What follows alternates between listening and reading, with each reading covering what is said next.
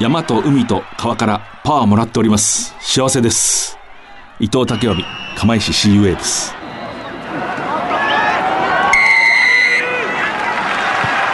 藤島大の楕円球に見る夢。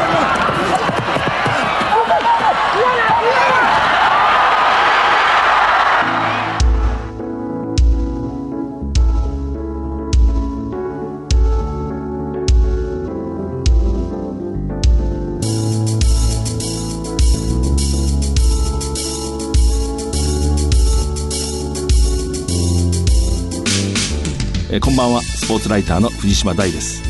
今年も第1週の日曜日夜9時半からラグビーの話題情報を毎月お届けいたします、2015年本年はラグビーのワールドカップのイヤーですね。イングランドで開催されます。非常にこう各国の力が接近して、楽しみなワールドカップになる、まあ、そういう、年であります。さて2日第51回全国大学ラグビーフットボール選手権大会準決勝が行われました。今渋野宮にいます。大学選手権準決勝が行われたところです。結果をお伝えします。筑波大学が17対16で東海大学を下しました。勝利した筑波大学の古川拓夫監督と水上翔太キャプテンの声をお聞きいただきます。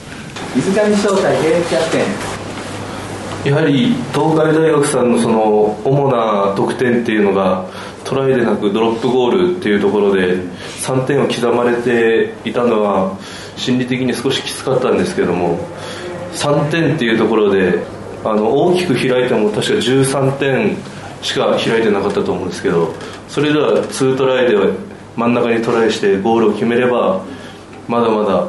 逆転できるっていう気持ちで実際75分取っていけるぞっていう感じはあったんですけどもそこでやっぱりキックオフからうまくいって一つになってトライ取った後はやはりもう一回落ち着いて最後まで締めていこうっていう感じでした。最後まで80分間集中を切らさずにやっていこうっていうのが目標だったのでやはり相手が少し後半のラスト10分になって足が止まってきたかなっていうのを感じたのでそこで畳みかけるぞっていう感じでみんなで意識を上げて取り組みました。杉川武藤監督えーまあ、選手権に入って、まあ、一戦一戦本当に取り組んできたのであのもちろん提供というイメージはこうありましたけれども本当に目の前の相手を超えること。でそれがまあ順々にやってることをより強く意識持って精度高めていくということが、まあ、今のあの、まあ、今日の含めての結果になっているので、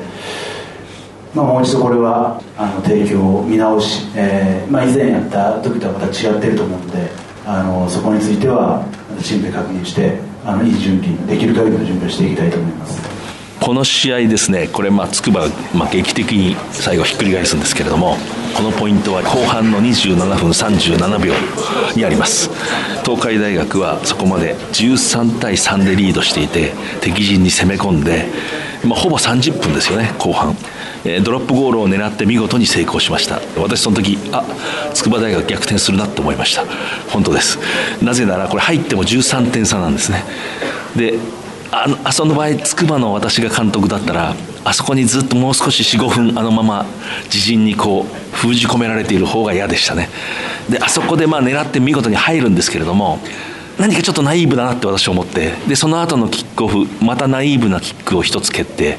ナイーブなミスがや反則が出て、まあ、結果的にこう劇的な幕切れを迎えるんですけれども、えつくづく人間のやることだなと。あの教科書の記述あるいはテストで、え答えを書くなら正解なんですけれども10点差を13点差にするのも十分あり得るんですけれどもなんとなく流れと雰囲気からするとあ狙って入ってしまった。あれ外れてたら勝ってたと思いますね私。もちろんそのその前までドロップゴールを作戦として狙ったところは正しかったんだけれどもあそこはと思いました、えー続く第2試合、えーこちら帝京大学が53対10で慶応大学を破りました。勝利した帝京大学の岩出正幸監督と流豊キャプテンの声をお聞きください。岩出正樹監督筑波大学が出てくるんじゃないかということとそれから京大学さんの特徴と合わせて、まあ、キックが多くなる試合かなというふうに想像してました、まあ、キックが多くなってもいいから対応の練習をしてみました。決勝戦には、まあ、警戒するこうスピードを持って走れる選手がいますのでそこをしっかりと抑えて試合の中身は大事なんですけど決勝戦としてしっかりと優勝できるようにそのためのこう正確なプレーをきちっとやり続けるということがまず大事かなというふうに思ってます。その上で筑波さんの良さを封じ込めていければと思いますので今シーズンの大学をシーズン通してやってきた厳しさを積み上げたものを全て出したいなというふうに思います、記録にとらわれることなく筑波大学さんにまず全力を注いで1年間やってきたことをしっかりと出すことまた出てる23人は出れないメンバーの分もしっかりとグラウンドで戦うことそれをやりたいなと思っています。これで決勝では筑波大学と帝京大学がぶつかることになりました。10日の午後2時半から東京調布の味の素スタジアムで行われます。この試合帝京大学優位。これ変わりません。慶応との準決勝でも非常にこう余裕のコメント。まあ、要するにこの試合でいろいろ実験したいことがあったというような内容を語っている。それぐらいまあ力があります。ただ筑波大学はちょっとこう一般的な強豪と違ってまあ、福岡堅樹という日本代表のスピードスターがいる。個々で帝京大学の選手に全く負けないような、え、才能を持った選手が数名各ポジションに散らばっている、え、それに比べて伝統の生真面目さ研究旺盛なところを持っている。その意味ではこう楽しみなファイナルになると思います。藤島大の楕円球に見る夢。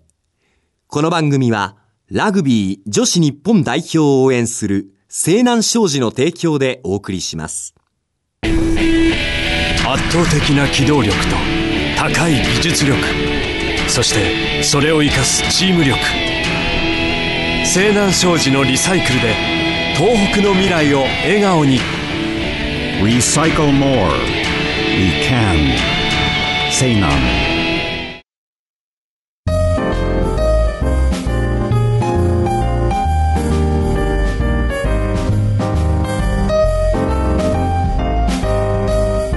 島大の楕円球に見る夢。改めましてスポーツライターの藤島大です。今日は大手門学院大学女子ラグビー部監督の後藤翔太さんにお越しいただきました。直接会うのは久しぶりですけれども今日はよろしくお願いいたします。よろしくお願いします。簡単に後藤翔太さんの歩みというか略歴を紹介したいんですけれども1983年1月生まれということは今おいくつですかね？えー、31です。もうすぐ32ですね。えー、はい。えー、大分県大分市生まれ。ここは実はポイントなんですけれども、しかし高校は神奈川県の桐蔭学園。ここにも多少の物語があると思うんですけど、ね、はい。もうなんとなくわかるんですけど、普通大分県で、大分市でラグビー夢中だと大分舞鶴高校に行くのに何か同じ潮流に乗らないというか そういう性格が。あえて選んだでしょう。はい、えー、あえて選ばせていただきました、うん。えー、はい、当時当然強かったのが早慶名であって、うん。えー、でその大学に進む要はラグビーが強い学校は頭のいい学校ですよね。で、そこに行くためには当然勉強しないといけませんよねっていう理屈で、中学から勉強始めたんですよ。それでまあ、はい、えー、早稲田大学へ入って、まあその後の活躍っていうのはこう割と多くのファンが、えー、知ってると思いますけれども。ございます。で、その後まあ神戸製鋼へ入る、レギュラーになる、えー、トップリーグ新人王を獲得する。えー、それからジャパンに選ばれましたね。で、キャップは8ですかね。はい。あの、これは私、あの、その場にいたんで、ここで一応お話したいんですけど、2006年の11月でしたかね、ワールドカップの予選、えー、香港の試合でしたね。はい。はい、後藤さんがこう試合中に怪我をして、私もこうすぐ間近に見てましたけれども、こう割とフラッと倒れて、はい。で、結局脊髄を痛めて、うん、半年ブランクがあって、その後まあ2年プレーしてその後手術をして、はい、そういうことを経て、はい、えー、さらに現役を続けたと、はい、いうことですね。そして2013年の1月の末に神戸製鋼を退社して今の大手門学院大学、えー、女子の、まあ、ヘッドコーチ監督、えー、に、まあ、就任するということですね、昔話した時に、自分は決して運動神経が、みんなはこうやっぱりあの俊敏で、ね的確な判断をするスクラムハーフなんで、非常に身体能力が高いとまあみんな思いますよね、実は自分は違うんだと、力説されてたのを覚えてるんですけど、そこはどうですか？その通りでして、ついこの間あの僕大分にちょっと用事があって帰りまして当時の小学校の時のラグビースクールの先生にですね、お会いしたんですよ。で、今でも僕のことを可愛がってくださったんですけど、で、その先生が僕のことをもう、どんそく翔太っていう あだ名をつけてですねあ、足が遅いって言ってもうずっと言われて、本当に運動ダメだったんですよ。だから体育も本当にこう、まあできるに一つか二つ丸がつくみたいな。よくできるではなかったですよくできるなんかもう全くなかったですね。はい。これはもう意外な気がするんですけども、はい。えー私のまあ直感的に言うとそれはでもコーチにとってはなかなかいいいいことというと変ですけれども、はい。実は自分で獲得したりこうはい考えて身につけたことが多いわけですよね。はい。大分ラグビースクールで小学校2年生から中学3年生までやらせていただきました。その時のね、コーチが愛情に溢れてまして、毎週ぶん殴られてましたね。今でも会いに行って、もう大好きでたまらないんですよ。はい。コーチングは愛ですよね。はい。もう本当そう思いますね。はい。私のことを見ていてくれるっていうこれですよはい。ね。はい。そうですね。うん見てずっと見て関心持ってると必ずその日の一日で良くなりますよね。うん、そう思いますね。僕若はいコーチだからね偉そうだけどよく言うんだけどやっぱりその前の日より今日今日より明日ちょっとでも良くする、そその人を、はい。えーはい。それで十分だと。はい、はい、えーそうですね。えーはい。小学校3年生か4年生ぐらいの時に、自分はコーチの方が向いてるなって思ってました。あの、自分でプレーするの向いてないわ、と思って。でも本当にその頃から、コーチの方が絶対向いてるだろうな、と思いながら考えてやってきました。だから自分ができるようになったことっていうのは、基本的には全てこう説明ができるとは思ってるんですけどね。まあ、それはい大切ですよね。はい。そしてまあ実際自分ができたということでつまりドンソク翔太が、はい、はい。えージャパンになれたということで つまり、えーやりきればできるということに説得力がありますよね。体が小さいとか、足が遅いとかっていう人に、まあ、夢は与えられるんじゃないかななんて思ったりはしますけどね。これねやっぱり私昔サッカーねに昔マンチェスターユナイテッドにジョージ・ベストっていうね本当の天才がいたんですよ、はい。本当の天才です、えー大昔の北アイルランド代表、はい。この人にインタビューした時にあの、まあ、お酒飲みすぎて亡くなったんですけどね、この人がね私コーチできないって言ってましたね。全部最初からできたからって。それをあの簡単それはね、まあ、あのラグビーの、まあ、ガレス・エドワーズって有名なウはい。ェールズの天才、はいはいスクラムハーフがいて、はい。私がラグビー好きだと知ってねその人がガレスに聞いたら分かるよって言うんです。よ。あの我々だけのクラブがあるんだって。もう最初から天に与えられたもののクラブがあるって。で、そういう人もいるんですね。でもそういう人は確かにコーチ、ガレス・エドワーズもコーチにならなかったですね。うん、多分同じ理由じゃないかと思うんですけどね。なるほどなるほど。えーで、えー最近、まあ、大手門学院大学、はい。私なんかの小説家の宮本照さんの母校としてこう認識していますけれども、はい。えーどうですか、その新天地でね、こう、はい。まあ、女子のラグビー部。の監督、まあ1年間はちょっとなかなか難しいところがあったんで、まずあの選手も2人しかいないというところで、なかなかチームにならないというこう、まあ、ジレンマがあってこういうのもやりたいなと思ってるんですけどね、なかなかそういうメンバーではできないこともあったりして。2014年はですね、えー選手として11人入ってきてくれまして、まあその子たちがよく頑張るんですよね、ラグビーを。大学になってから始めた子もいますんで、はいはい。高校からラグビーやってた子と、大学から始めた子では、やっぱりラグビーに対する愛情とか、その、どういうふうに取り組むべきかとかっていう考え方にやっぱりギャップがあるとは思うんですけどね、みんなラグビーが多分好きになってくれて、本当に一生懸命取り組んでくれるんですよ。指導者にとってこんなにこう嬉しいことはないなっていうふうに思いますし、こう毎日毎日彼女たちの成長がこう見て取れるんですよね。だから本当に僕幸せな仕事させてもらってるなっていうふうに、ありがたいなうんと常に思いながらやってますね。コーチを本格的にね、まあはい。始めてその、まあ、女子を教えるという意味だけではなくて、はい。まあコーチングということについて、今一様にこう、えー考えていることあはい。えーありますか？何かこう、はい。うん。僕がやってることは、なんか農家みたいな。農家？農家、うんうんあのー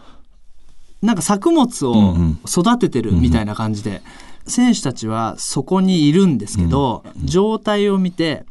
水をやって、水のまあ量を調節するのと、あと肥料の量を調節するのと、うんうん。その、やれること限られてるんですよね。例えばまあ、そのまあコーチングみたいなことで言うと、ある作物を育てるときに、僕はこういう花を咲かせたいから、その彼女たちにこういう花をくっつけると。こういう枝をくっつけて、こういう葉っぱをくっつける。それは僕の技術で。っていうふうにこう考えてたんですけど、なんかそれだと僕は無理やりくっつけてるから、ポロって取れちゃうんですよね。でもそうではなくて、絶対に成長する水とか肥料とかをちゃんと与えると、ちゃんと吸収されて、自然と枝になったり、自然と葉葉っぱになったり、で、大きな花が咲いたり、っていうような考え方になんかなってきて、彼女たちが本当に育つように、自分は水をどんなタイミングで与えるべきか、まあどんな言葉をかけてあげるべきかとか、そういうことをなんか考えるようになりましたね。ただ、勝負だから、ちょっと年限があるじゃないですか。はい。どうしても何月までにこの相手をやっつけなきゃいけない。えそこのもどかしさっていうのはあるでしょ？つまり。もうありますね。トップとは環境も違うし、ラグビー歴も違うし。ただ僕が思ってるのは、それ、今僕のやってることが、勝つための最短だと思ってるんですよ。最短だということですね。はい、はい、はい。その辺の戦略とか戦術を落とし込むのは、極論僕ね、2、3日あったらできると思ってるんですよ。今やってることが僕、やっぱ最短だとは信じてやってます。それやっぱりその、後藤さんが就任して、はい、まあ、まあ最初の段階ですよね。一番創世期ですよね。はい、その大手門学院のラグビー、はい、女子のラグビーというものが。はいですからやっぱここはまあ譲ってはいけないところでしょうね。つまり、これ昔僕はあの私の尊敬する大西哲之助さんがおっしゃってたんですけど、よく言うんですけどね、あの人が。クラブっていうのはその時の一番最初の人間の性格で決まるんだ。例えば早稲田のラグビーも最初に数人戸塚の下宿に集まってラグビーやろうぜって言った奴らが非常に闘争的で、どうしても勝ちたいという性格の人間だったっていうんですよ。あれがね、もうちょっとふんわりとして楽しもうぞってやつだったら、はい、早稲田のラグビー部ああいうふうにならなかったと。まあ、それと同じでね、やっぱり最初に大手門学院のラグビーっていうのは、はい、まあ、自分自身が成長していくんだと。はい、はい、まあ、そういうことなんでしょうね。そうですね。えーまあ、指導のことも後でも聞きたいんですけどね、はい、まずその前にというか後藤さん自身が例えばさっきそういう少年があ,、はい、あえて桐蔭学園を選んで、はい、早稲田に入って、まあ、優勝の経験もして、はい、神戸に入ってジャパンでに入ると。その過程でもいろいろ変わったわけですか？ラグビーの考え方って。変わりましたね、えー、あの常に変わってはいると思いますね、うん、はい。僕が変わらないのは、うん、常に変わるっていうことだけが変わらないかなっていう気はして。はい。だから逆に言うともう、まあ、極端に言うとですよ、うん、変わらないんだったらもう生きてる意味ないじゃんとか思っちゃったりするんですよ。はい、うん、その自分が経験した練習とか、うん、自分が言われたことを選手にやらせるってことは一切ないんですね。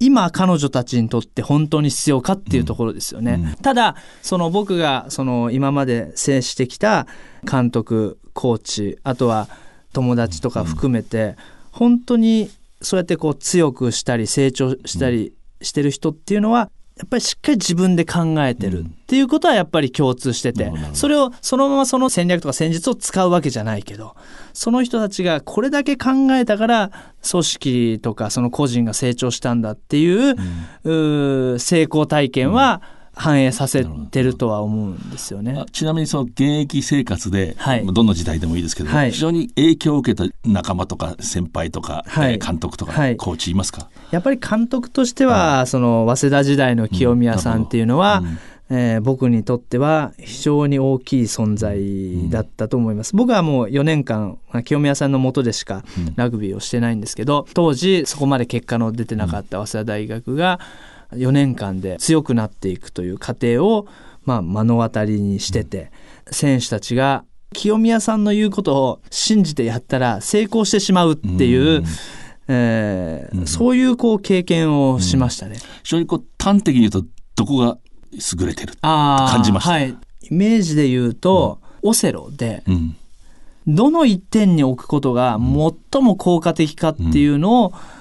考えてたんじゃないかなっていうのが印象的です。だから言葉は少ない、うん。やってることも少ないとは思うんですよ。だけど、それの一つの言葉、一つの練習の効果がとても大きい。そのポイントをチョイスする能力に本当に非常に長けてるというか、うん、そういう気はしましたね。あとはやっぱり、まあ、いで立ちが怖い。ね、やるしかない。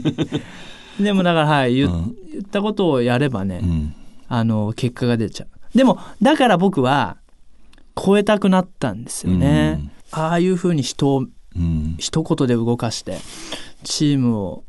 強くできる、そんな人になりたいなっていうのは、あの、もうずっと思いましたね。これはまあ例えばファンの関心があると思うんであえて聞きますけど、例えばジャパンでジョン・カーワンさんなんか習いますよね、はい本当のオールブラックスの選手としてはさっきの話じゃないけど、はいはい。リジェンド、うんうんうん。えーまあ、全くタイプ違うしやっぱり外国人の、はいはいはいまあ例えばそういう時何を感じました、まあ、ジョン・カワンとも、はい、一緒にやりましたけど、まあ、あの人もすごい目力で、で、日本語を一生懸命勉強されて、日本のヘッドコーチなんだっていう意思を持ってやられたと思うんですけどね、こう感じたのは、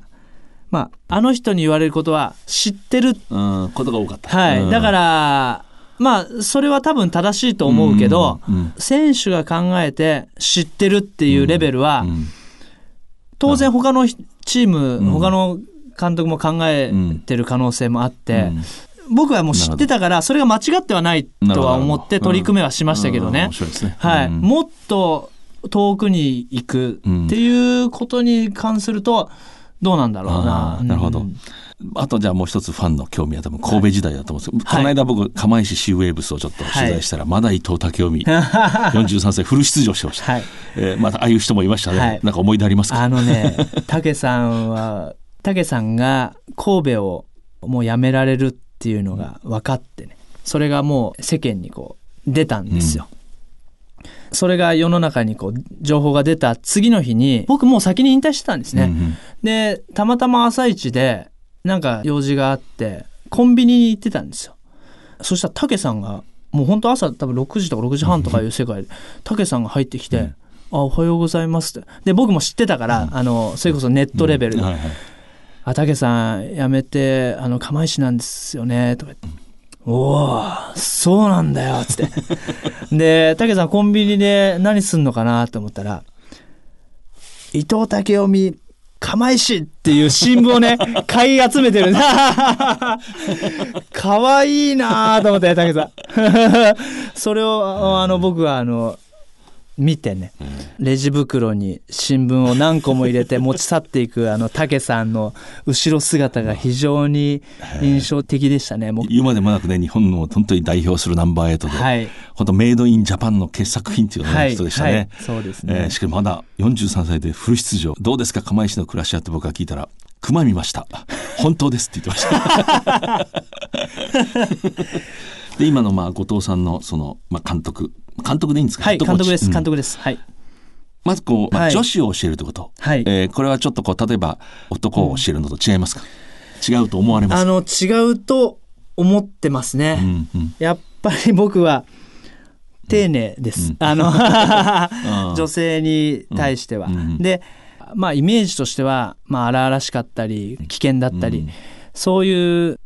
ラグビーという種目をやるということで、僕は、ラグビーなんかをさせてしまってると思ってるんですよ。彼女たちに。女性であるから、その子たちがラグビーをやってることが、彼女たちの女性であること、女の子であることのマイナスに絶対になってはいけないっていうふうに思ってるんですよね。女性がやるべき美しいスポーツだっていう考え方のもと、彼女たちに僕は、あの、指導をしてるんですよね。そうじゃないと自信を持って彼女たちにラグビーを一緒にやろうっていうふうに、強くなろう、上手くなろうっていうふうに、強くなろうっていうのはチームとしてね、強くなろう、上手くなろうっていうことを言えない。多分ね同じだって答える人が多いと思うんですよね。こうあえてね。はあはあはいはいはいこうラグビーはラグビーだし人間は人間だって、でおそらくあえて別だとおっしゃってると思うんですけど。はいはい、ね。そうですね。はい。うん。それともう一つはねその今のような問題ともう一つこう、まあ、技術というかラグビーそのものの問題で、はい。僕がこう女子ラグビー見ててやっぱりキック力、うん。あとパスのスピード、はい難しいというかこう、はい。今まで男の競技をやってた人の感覚と違う、ちょっと別に考えなきゃいけないところあるんじゃないかなと思うんですね。はい。あとステップですね。ステップ。はい。ステップも全然違いますね。普通の女子の指導者は、パス、キック、ステップ、これを諦めるんですよ。うん。まず、女子だから。うん。でも、ラグビーの美しさっていうところで見ると、そこにあるわけですよね。だから僕は、女子だけど、徹底的にそこの技術を磨かせてるんですよ。まあ理想というかイメージはやっぱり男子並みの技術を持った選手、うん。アスリートをやっぱり育てていきたいなというふうに思ってます。だからパス、キック、うんステップを諦めるとつまりどういうことになるかっていうと、よりコンタクトとかフィットネス、まあそれでしか勝機を見出せなくなるんで、結局彼女たちの体がどんどんどんどんでかく太く重く、まあフィットネスやるんでまあそれなりですけどね、例えば男子のセブンより女子のセブンの方が僕割合としては太いと思うんです。身長に対する体の割合は太いんじゃないかなと思ってて。うん。そういうこうまあいろんな要素があって肉体的な、うんそのそういう流れにあるところで、まあ、ちょっと別の角度から山を登ろうと。そうですねそうですね。ということは、まあのはい。日本の女子ラグビーの可能性がまあ広がると。はいそういうふうにしたいなと思ってます、えーこれはあの一般的に男のラグビーでもそうですよね。どこかのチームが非常に神戸製鋼が黄金時代を作っても違うやり方をする人は必ずいて、はいそうやってまあ発展していくわけでね。そうですね。で、これはいいことまあ今、うん。うちのチームっていうのは、もう大学1年生しか選手がいないようなチームで、えーしかも素人ばっかり。で、体も別に一番大きくない。で、そういうチームがそういうラグビーをして、えー何か一石を投じることができれば、まあ女子の日本代表が世界に行っても、もしかしたら勝てるチャンスがあるかもしれない。まあそういうことができればな、みたいなふうに思ってます。まあでも最近の男子のセブン見ても、かなりフィジカルでこう、強くね、えー本当に力強くプレーしてることが多いですけどね。はい。私はまあ女子ラグビーで言うとねあの新聞記者の時代に駆け出しの頃1988年の11月13日ね、はいもう初めてのその女子交流大会というのが、はあはあまあ、15人制ですけどもね、駒沢オリンピック公園の補助競技場でしたけどね、はい。大学生もいたんだけどあの東北のいわゆるおばちゃんたちのチームがね ものすごい力が強くて東北のラグビー、へーあの脇本オリナクラブだったかな北の。であそこに吉田太子さんって51歳です。僕その人の長く話を聞いたんで、フランカーです。51歳で全然疲れませんって言って 走ってないじゃないですか。まあまあ今とは違うと思いますけどでもあの時にね役員の人たちが女子の初めてそういう大会をやるからって必死でこう働いてる。あの姿を見てやっぱパイオニアっていうかね。これから物事をこう生み出していく人たちのねなんか輝きを見てね非常に感動した覚えがありますね。だからあのみんながこう生き生きと働いてるテントを出したりね。なるほど。なんかあそこからあれがまあそ全てはそこより譲るということでしょうね。情熱がありますよね、まあそうそうですね。女性は。で僕今大手門学院女子ラグビー部の監督として、えーやらせていただいてるんですけどね。コーチをしていただいてる女性がおりまして、えーその方もですね女子ラグビー15人制も7人制も両方日本代表でかつキャプテンを経験された、僕よりキャップ数は当然多いんでしょうね。あのそういう方がですね僕と一緒にやってくれてて、まあ、女性の考え方もそうですし女子ラグビーがこういうことなんだよっていうのをやっぱり本当に教えてくれたりとか、やっぱり僕自身いっぱいミスするんですよ。かける声を間違えることもそうですし、もっと見なきゃいけない人がこの人なのにそこを見てなかったとか至らない点を指摘してくれるんですよね。辻本司さん言うべきことは言ってくれるあそうです。はい。最もその、はい一緒に組むべき人そうです、そうです。はい。えあの、その方をね、えー大切にして、えーやっぱり大手門学院女子ラグビー部っていうのをこう、発展させていきたいなというふうに思ってまして。辻本司さん、はい、はい、ええそうですね。なるほどもうこの辺にチームワークを感じますね。はい。やっぱり一人じゃね、全然できないですよ。本当に。僕の枠の外のことはやっぱわからない。クラブがどんなレベルにしてもこう強くなっていく時には、まあ、監督とか、まあ、ヘッドコーチとか、はいコーチのリーダー格の人が、はい自分より、まあ、優れてる人うんを、まあ、平気で呼んでくる例えば、はい、はい、はい。まあ、そういうことだと思うんですね。意外とこれがね、できない人が多いですね。でも、このことは、この人はすごい、あるいは、はい。こいつを呼んできたら自分より選手はこの人を好きになって、こっちは見るかもしれないと思ったって、クラブが強くなればいいわけで。そうですね。ええ。そうですね。選手が幸せだったらいいわけですからね。はいはい。ええ。もうその観点だけで僕は彼女に来てほしいっていうふうにお願いしたんですよ。今、いよいよ2016年のリオ,、デジャネイロのオリンピックに、はい。まあ、7人制が入ると、まあ、女子も当然入るわけですね、女子の日本代表2014年のあのアジア競技会ね、い、わゆるアジアのオリンピックですけれども、えー決勝戦で中国に12対14うんで敗れたんですかね、はい。どういうふうに捉えてますか？今7人制の日本代表。非常に、まあ、力上げてきてる、あのー1年間で200日以上かな、あの、まあ、監禁されてるっていう言い方したら、あの、失礼かもしれないですけど、それぐらい強化に時間を割いてて、まあ、男子の場合はですね、トップリーグとの兼ね合いがありますんで、ですね。なかなか選手のその派遣っていうところで、ええはい、難しいんですけど、まあ、女子は全くそれがない。うん。ということで、強化は非常にこう進んでる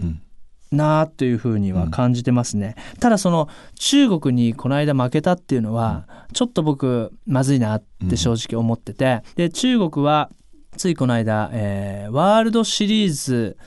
のコアチームとして昇格したんですよね。だからこの1年間で、2015年の1年間でですね、中国は世界の本当にトップたちと常にやり合うことができる。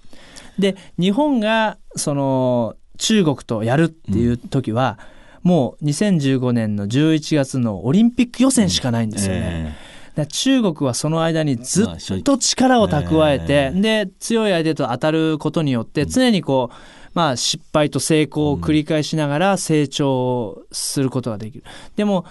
女子の日本代表は、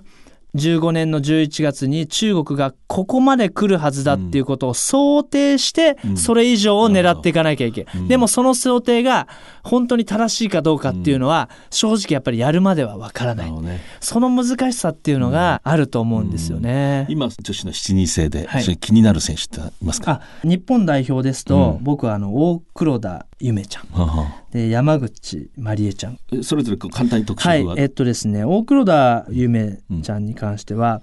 あの、非常にこう、オプションが多いんですよね。えーランニングしながらパス、もちろんキックもある。で、そのランニングも、例えば右方向のランニングと左方向のランニング、パスの方向とは逆のランニング、そういうものをこう常に持ちながらプレーできてる。で、さらにこうディフェンスもこう硬いというか、変なことしない。っていうところでですね、非常にこう見てて面白いんですよね。あの、あられちゃんみたいなんですよね。あの、キーンって言いながらこう走ってるみたいな。可愛らしいし、あの、ラグビーが本当に大好き。で、僕も別に、えーちょっと話しただけなんですけど、すぐ僕にラグビーのこと聞いてくるんですよ、ねだからやっぱラグビーが好きで、どんどんこう上手くなりたいっていう気持ちがすごい強いかな。山口まりえさんはどういうやっぱ速いですよね。輝いてますねはい。やっぱりあのスピードは本当に魅力的で、7人制でも当然コンタクトの重要度が増してるって言えども、15人制に比べたらスペースが、1人当たりのスペースがある競技なんで、やっぱりあれだけのスピードがあるっていうのは、日本にとっては非常に大きな武器になると思いますね。でまたこのオリンピック種目になった瞬間と言っていいと思うんですけど、はい。世界の様相がもう一変するんですね、まあ、予算がオリンピック委員会から出るんでね、はい。例えばブラジルなんかでも途端にいいところに合宿して全国から人が集まる、はい。アメリカももうそういう集中キャンプはいのところにみんな暮らすみたいなね、はい。周りもどんどん強くなると。あの男子ももちろんそうなんですけどね、女子のレベルが、もう前回大会と今回の大会、全くレベルが違うんですよね。やってるラグビーも変わるし、まあ僕はちょっと偉そうに、うちのチームを男子並みの技術を持った選手を育てたいなとかっていうふうに思ったりするんですけど、今の世界の女子がやってるプレーは、まさに男子並みの技術を持ってプレーしてる。だから見てて面白いですし、その、うまいって言っちゃうんですよね。なるほどね。はい。で、また、後藤さん、大手門学院大学、そうしたいんですね。うまいって言われたい。ああそうですね。はい。それが、こう、美しいな。うん、なるほどね、はい美しいラグビー。はいうんで、今、あと、まあ、後藤さん、これファンの人がね、はいやはり興味あると思うんですけども、はいまあ、15人制の、いわゆる男子の、はい今のシーズン。はい。今シーズン、いろいろ大学もトップリーグもご覧になってると思いますけど、はいなんと感じることがあったらいくつか。15人に関しては、やっぱりコンタクトシチュエーションだなっていうのは思いますね。コンタクトぶつかはい、ると思はい。うんでそれどういうことかっていうと、コンタクト局面をいかに有利に、えーするかっていう手段としてパス、キック、ランニングを使うんであって、最終コンタクトがやっぱ起こるわけですよね。そこをどういうふうに迎えていくかっていうことが、まあやっぱり勝負のあやになってくるかなっていうのは思いますね。まあだから代表見てても、エディさんはそこの強化っていうのを、とにかくうされてると思いますし、ただあと最近思ってるのが、僕は今7人をまあ主に見てるっていうところもあって、その対比があのよくわかるんですけどね、15人は80分間つまりありますんで、まあ、極端に言うとだから最初と最後が同じじゃダメなんだなっていうのを思ってるんですよ。というと？まあ例えば僕はね、僕この間あの早稲田の試合の解説をさせていただいたんですけど早稲田と同志社早稲田と同志社ですね、えーはいはい、えーそうです。早稲田あの危うく負けかけましたけど、えーそれ見させていただいてもうキックオフからフルパワーなんですよね、まあ、よく言いますよね。最初が肝心やぞとか、最初から最初の10分とかね。そうよく言うじゃないですか。でも最初のキックオフからフルパワーでトップギアでやってるとそれ以上のスピードってもうないんですよね。だから相手からしてみたらその例えば10分15分でそれが慣れてきて、フルパワーの方はフルパワー以上もう出ないんで落ちていくしかないんですよね、それがいかに続くかっていうところでやるだけであって。だから160キロのその直球を投げられてるバッターは160キロっていうふうに絶対分かってたら、プロのバッターだったら当てますよね、でそういうことがやっぱできちゃうんじゃないかなっていうふうに思ってるんですよ。そうするともっとこう変化をつけるとですか？ああ変化をつけるべきだと思います。ゆっくりスタートして急に上げるとか。とか、まあ逆もしかりだと思いますけどね。チームとして80分間をマネージメントして、例えばスピード感を変える。もちろん攻めどころをね、近場を攻めたり、外側を攻めたりっていう攻めどころを変えようとかっていうのはまあよくある話で、まあそれはそれでわかるんですけど、やっぱそのスピード感、全体のリズムとか、そういうものまでコントロールしていかないと、つまりね、ゲームを勝たないといけないなって思うんですよ。あのー僕が現役の時に考えれたことが一切なかったんですけど、やってきたことをとにかく全力で遂行し続ける。お互いにそれをし続ける。それでどっちが勝つかっていうことかなっていうふうに思ってたんですけど、でも最近思うのは、ゲームをしないといけないと思うんですよね。やっぱり相手がある以上、ただ自分たちが思い通りにプレーするなんてことはやっぱりありえないんですよ。相手に勝って初めて勝ちなんですよね。自分に勝ったぞっていうふうに、俺は頑張ったんだって言ったってしょうがないわけで、相手に勝たないといけない。そのためには、当然ジャブもあり、あの、ボディもあり、それでストレートが効くとか、そういうことをこう、ボクサーも全力で最初からパンチ出し続けたりしないですよね。ちょっと今、そういうことができてるチームあります？トップリーグでいうとパナソニックとかがやっぱりまあそういうことにね。ゲームをしてるっていうふうに思いますね。まあでも東芝とかはちょっと雰囲気違う気がしますけどね。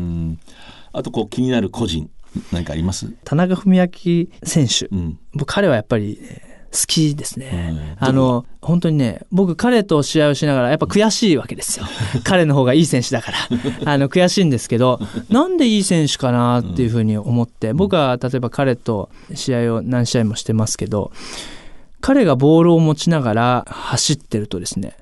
次何すんだろうって常に僕は気にしながらね、彼を目で追わなきゃいけないんですよ。つまり、ディフェンスラインにとって彼は目を離せない存在なんです、常に。その中でパスがあるから、そのパスがこう効くんですよね。そういうことができる選手っていうのはやっぱりあんまりいなくて、パス自体のスピードが彼は速いかっていうとそうではない。そういうパスを投げることができる。どこに行くかわからない。彼とボール。合わせてど、どこに行くかわからないという,、う状態で動き続けることができるから、やっぱりスーパーラグビーに行くことができるんじゃないかな。読ませないわけですね。ああ、そうです、そうです。はい、えそれがやっぱりでもゲームをしてるっていうことなんですよね。まあそ、そこから発展させていくと生きるってことですね。ああ、そうですね。まさにね、はい、そうです。最初のテーマじゃないけど。はい、はい。うん、なるほどね。はい。えーあと、まあ、最後にこう、これを言いたいということ。強いて言う、言ったり誰かにお願いするとしたら、自分が成長するためのできる限り難しい課題をどんどん与えてほしいなっていうふうに思いますね。やっぱり難題があればあるほど、その、人成長すると思いますし、僕自身やっぱりこう、ただここまでやってきただけなんで、も僕早くもう年取ってってちょっと思うんですよ。はい。そうすれば、もっともっと考えれるじゃないですか。今だから今の時点までしか考えれなくて、例えば今の子たちに、僕の10年後の僕が教えることができてたら、もっといいかもしれないんですですよね。そういうことを考えると、ちょっと申し訳ないかもしれないし、選手にとって。まあね、それはしょうがないですね。はいはいはい。私も思いますね。今、10年前より今のが多分いいコーチだなって自分が思う時ありますね。そうですよね、えー、あんまり年をと今度動か、全く動けなくなって、一応グラウンドうろうろ歩くぐらいはね、はい、できる。はい。はい。なるほどね。そうですね。やっぱりそれやっぱり経験ということ。そうですね。まあ経験ということは便利だけども、はい、やっぱりあるんですよね。はい、そうだと思います。えー、まああとはあの、女子ラグビーこれからあの発展していくと思いますんで、うん、ぜひこう皆さん注目していただきたいなっていうふうには思いますね。本当こう魅力的な人材というかね、個性がどんどん今、はい、そうですね。生まれているし、はい、成長しているしね、はい、女子ラグビーこうファン増えてますよねこうじわじわっと。そうです、ね、これがもう大きく増えてほしいけれども、はい。えーえー、今日は後藤翔太さんでした。元日本代表スクラムハーフ大手門学院大学女子ラグビー部監督気鋭のコーチです。指導者ですね ありがとうございます。ありがとうございました。圧倒的な機動力と高い技術力そしてそれを生かすチーム力。西南商事のリサイクルで東北の未来を笑顔に「Recycle More. We Can」西南山と海と川からパワーもらっております。幸せです、えー、この言葉は2014年12月23日渋宮ラグビー場トップチャレンジ2という、まあ、トップリーグ昇格を目指す、えー、試合で、えー、釜石が中国電力と戦って、まあ、勝利をするんですけれども、その後、43歳にして左のロックで、まあ、先発フル出場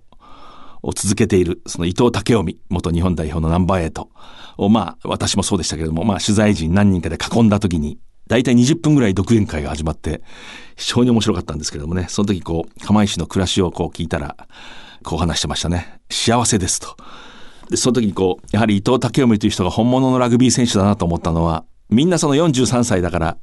伊藤さんのことを聞きたい。まあ、聞こうと思っても集まってるんですけれども、ほとんどがその、釜石への愛、それもその、クラブだけではなくて、地域、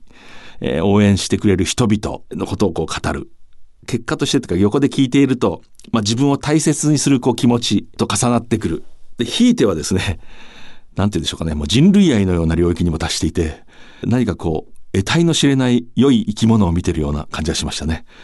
しかし43歳で一流の試合でこうフル出場するっていうのはなかなか簡単なことではないと思いますよね。しかもフォワードのロックという、えー、伊藤武臣曰く、えー、ブルーカラーですって言ってましたけれども、フォワードは世界中全員ブルーカラーなんです。良い製品をバックスへ供給するんですって言ってましたけれども、そういう力仕事、こう痛い仕事をこうやっていく。で、正直疲れませんかって私は聞いたら、一泊置いて感謝ですって言ってましたね。あの、感謝って言葉最近若いスポーツ選手がよく使って、私はちょっと乱発の気配があると思ってたんですけれどもね、こういう人が言うと、言葉のそのものの本当の意味での感謝っていうのが伝わってくる稀な瞬間でした。次回は2月1日夜9時半からです。ラジオ日経のこの番組のウェブサイトからは番組のご感想などお送りいただけます。それではまた藤島大でした。藤島大の楕円球に見る夢この番組はラグビー女子日本代表を応援する西南商事の提供でお送りしました。